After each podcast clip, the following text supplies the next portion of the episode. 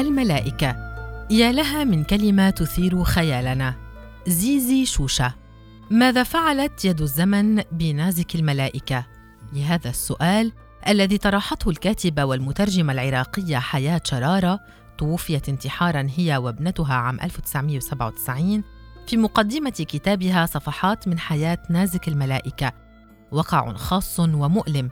حين نتتبع المسيرة الحياتية والإبداعية للشاعرة العراقية الرائدة نازك الملائكة 23 آب أغسطس 1923 20 حزيران يونيو 2007 وعندما نمضي قدما في صفحات حياتها ربما نطرح سؤالا آخر ماذا فعل الشعر بعاشقة الليل؟ بل ماذا فعلت بها مهاويس الحداثة؟ ربما علينا في البداية أن نجيب على هذا السؤال الأخير لنعرف لماذا انطفأت نازك مبكرا وهي في أوج تألقها وفي شدة عنفوانها مرتكنة إلى العزلة والصمت.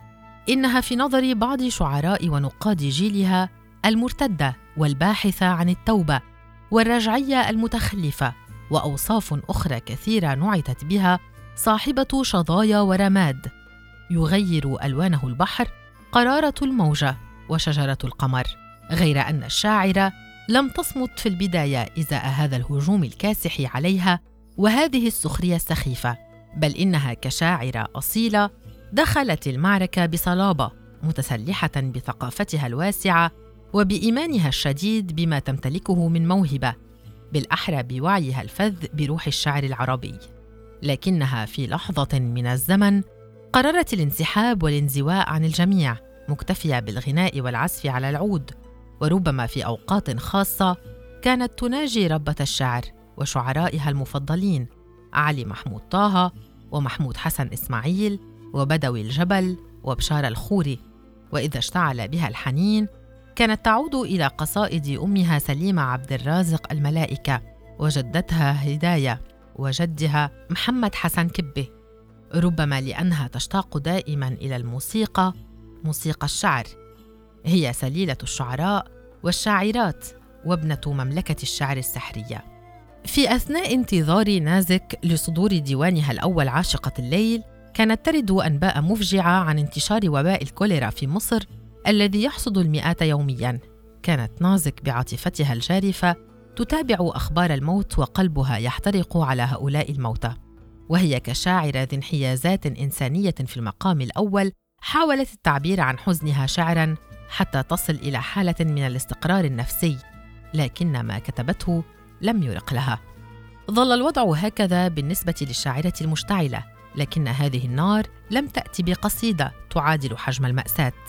حتى حانت لحظة تفجر الشعر ففي 27 تشرين الأول أكتوبر عام 1947 كانت نازك مسترخية على فراشها تستمع إلى الأخبار التي يبثها الراديو.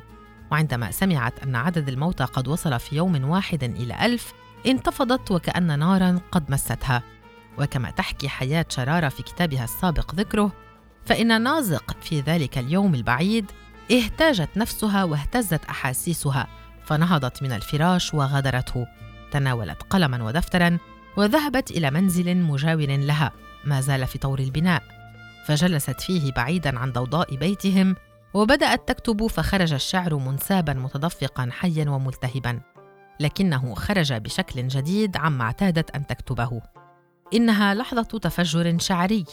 ليس ذلك فحسب بل كانت ولادة جديدة. فثمة شكل شعري جديد خرج من تلك الروح المشتعلة للشاعره التي كما قالت من قبل كانت تنصت لوقع الخيول التي تجر العربات والموت بداخلها. ربما هذا الانصات وهذا الالتحام الإنساني العارم هو ما جاء بهذا الشكل الشعري الجديد الشعر الحر الذي هز إلى حد ما عمود الشعر العربي الراسخ. شعرت نازك الشابة القلقة المتأججة بأن ثمة شيئا جديدا ولد على يديها. فراحت تشارك فرحة قصيدتها الجديدة التي أسمتها الكوليرا مع والديها لكنهما قابلاها بنفور واستغراب وسخرية. قالت لها أمها ما هذا الوزن الغريب؟ إن الأشطر غير متساوية. وموسيقاها ضعيفة يا بنيتي. وكان هذا أول جفاء يقابل به الشعر الحر الوليد. أما والدها فقد رد ساخرا ببيت من الشعر على تكرار كلمة الموت في القصيدة. لكل جديد لذة غير أنني وجدت جديد الموت غير لذيذ. لم ينصفها أحد في البيت سوى أختها إحسان التي أعجبت بالقصيدة. أما نازك فقد واجهت هذه السخرية من جانب والدها بهذا الرد. قل ما تشاء إني واثقة أن قصيدتي ستغير خريطة الشعر العربي. وهكذا كان أول اصطدام قوي للشعر الحر بممثلي الشعر العمودي شهدته نازك من قبل عائلتها قبل أن يصل هذا الصدام إلى الخارج على صفحات الجرائد والمجلات الثقافية ليخوض هذا الشعر الجديد معركة غير متكافئة مع الشعر العمودي الراسخ منذ مئات السنين. غير أنه سرعان ما احتل الوليد الجديد مكانته وأصبحت نازك الملائكة بقصيدتها الكوليرا التي تمثل التاريخ الرسمي للشعر الحر حواء الشعر التي أغوت سلالة من الشعراء بالخروج من جنة الشعر العمودي إلى طرق أخرى مقدمة اقتراحات جديدة في خريطة الشعر العربي. كان هناك حماس عارم من جانب الشعراء حيث عكفوا على هدم وتكسير هذا العمود الثابت للشعر العربي الذي على جانبيه دون العرب تاريخهم وثقافتهم. ليس ذلك فحسب بل حمى الإيقاعات العربية من الضياع عبر الأوزان التي هي بمثابة نوتات موسيقية خاصة بروح العرب وثقافتهم. وقبل أن ندخل فيما سماه البعض بردة نازك الملائكة علينا أن نشير إلى الآراء النقدية والتأريخية التي حاولت في تلك الفترة أن تنسب فضل تأسيس قصائد التفعيلة لواحد دون آخرين من تلك الكوكبة العراقية الرائعة التي حملت على عاتقها تجديد الشعر العربي بدءا من منتصف القرن العشرين. فهناك من ينسب الريادة إلى بدر شاكر السياب متجاهلين ما فعلته نازك. غير أننا نرى أنه ليس منصفا أن ننكر الجهد الرئيسي والأساسي الذي بذلته نازك الملائكة والذي توجته بديوانها الأول عاشقة الليل عام 1947 بل يمكننا القول إنها كانت النجمة الساطعة شعرا وتنظيرا لهذا النوع الشعري الجديد مقارنة بشعراء حقبتها مثل عبد الوهاب البياتي وبدر شاكر السياب وشاذل طاقه وبلند الحيدري حيث لم يقتصر جهدها على إصدار دواوينها الشعرية وإنما عززت رؤيتها لهذا النوع الجديد من خلال مقدمات لهذه الدواوين أو كتب نقدية منفصلة مثل كتابها قضايا الشعر المعاصر.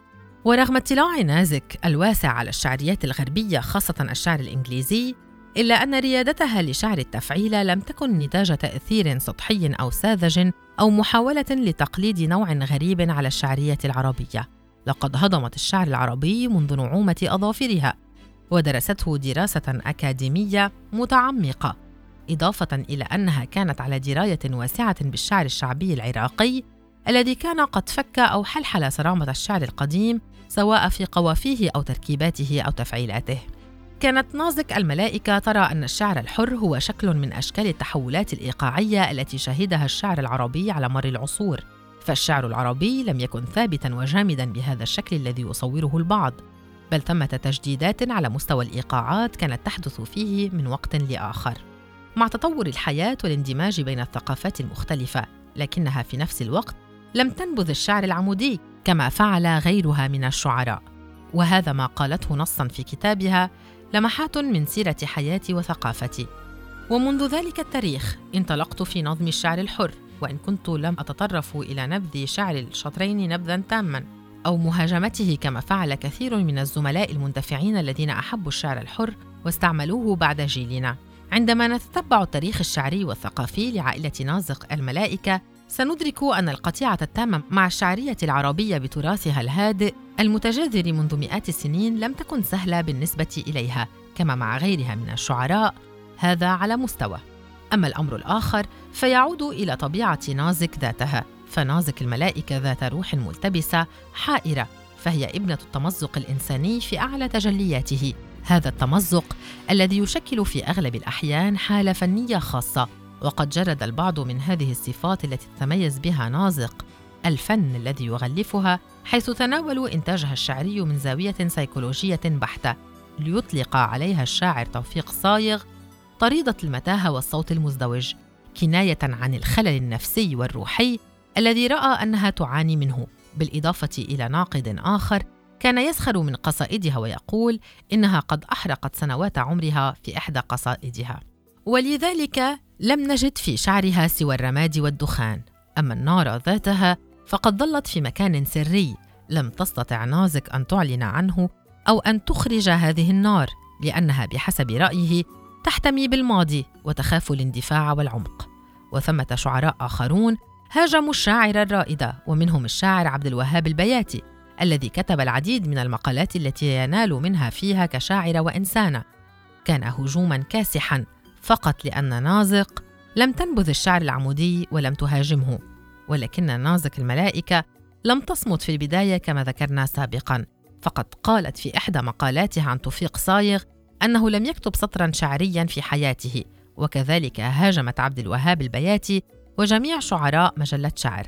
وبالعودة إلى التاريخ الشعري للعائلة علينا أن نتصفح في كتاب حياة شرارة التي بذلت مجهودا كبيرا في توثيق سيرة حياة نازك الملائكة وإن جاء الكتاب حذرا ومتكتما إلى حد ما وقد خرج كذلك مراعاة لطبيعة نازك الكتومة المنعزلة والمتحفظة إزاء حياتها الشخصية إلى حد كبير.